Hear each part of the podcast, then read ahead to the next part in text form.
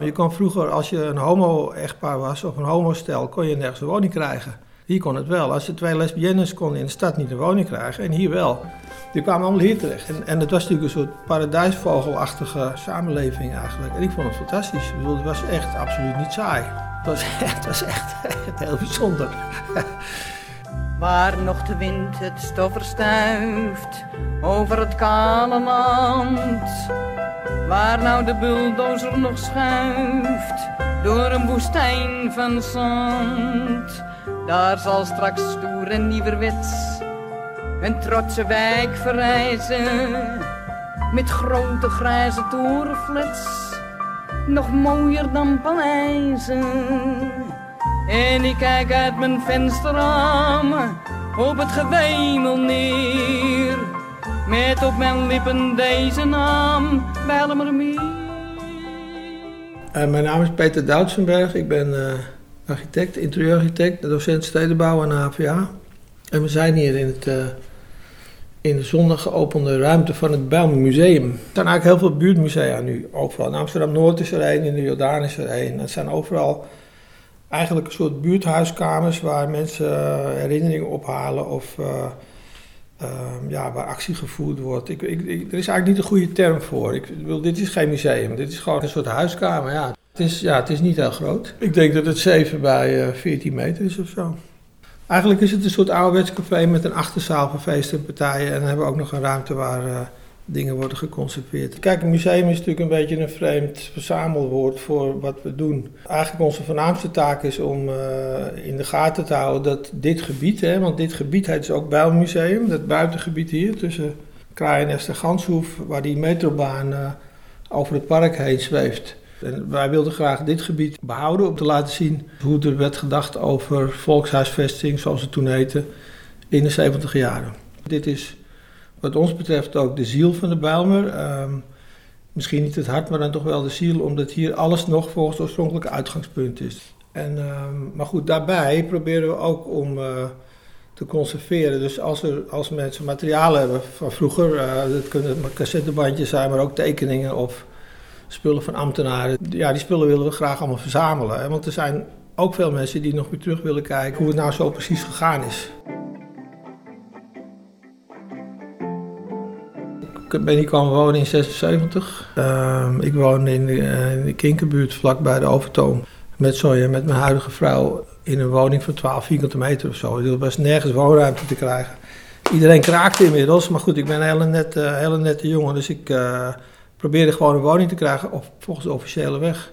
En toen kregen we bericht dat we in Koningshoef een woning konden krijgen. Nou ja, dat was uh, natuurlijk prachtig. Hè? Als je een woning van 70 vierkante meter krijgt met een badkamer, met centrale verwarming, met uh, deuren en ramen die gewoon open en dicht gaan en een balkon. Een soort paradijselijke woning. En ik had gezegd tegen zo, we gaan zo snel mogelijk weer terug naar de stad. En je moet je voorstellen dat ik, toen reed er nog geen nachtbus en er was nog geen metro. Dus eigenlijk was je op jezelf aangewezen. Dus wij zijn begonnen in 76 of iets eerder om uh, zelf een café te bouwen. We hebben eigenlijk alles zelf getimmerd. En uh, nou, dat was Café de Nachtegaal. Dat is een roemruchte café geworden in de Bijlmer. Want altijd bands hier, mensen uit de stad hier naartoe kwamen... omdat we punkbands uit New York hadden en uit Engeland enzovoorts. Maar dat, dat, ja, dat was, was een goed, uh, goed café. Ja, daar hebben we eigenlijk een hele sociale gemeenschap in Grumhoeven, uh, ja, daar woonde iedereen ook samen. Men paste op elkaars kinderen, ze kookten voor elkaar. Er waren mensen van de Rietveld Academie. Uh, er was een schoenontwerper, er waren journalisten van muziekkrant Oor. Ik kwam hier in een soort creatief bad terecht, ontwerpers. Die woonden eigenlijk allemaal in deze flat. En ja, dat was eigenlijk ehm, voor mij de reden om te blijven. Je zou kunnen zeggen dat de Bijlmer de afgelopen twintig jaar ja, bijna net zo snel van de kaart gehaald is als hij erop gezet is. In 1991 is besloten dat er 25% van de hoogbouw gesloopt zou worden. En toen zijn we eigenlijk al meteen begonnen met zeggen van jongens, uh, denk even goed na voordat je gaat slopen. En inmiddels is denk ik 75% van de hoogbouw verdwenen. Eigenlijk alleen in dit gebied kun je nog een beetje zien van uh, waar je bent. En wij propageren eigenlijk uh, dat als je gaat slopen, om het gewoon met chirurgische precisie te doen. Dus om precies te kijken wat er niet goed is en om dat dan weg te nemen en niet meteen een heel gebouw te gaan slopen.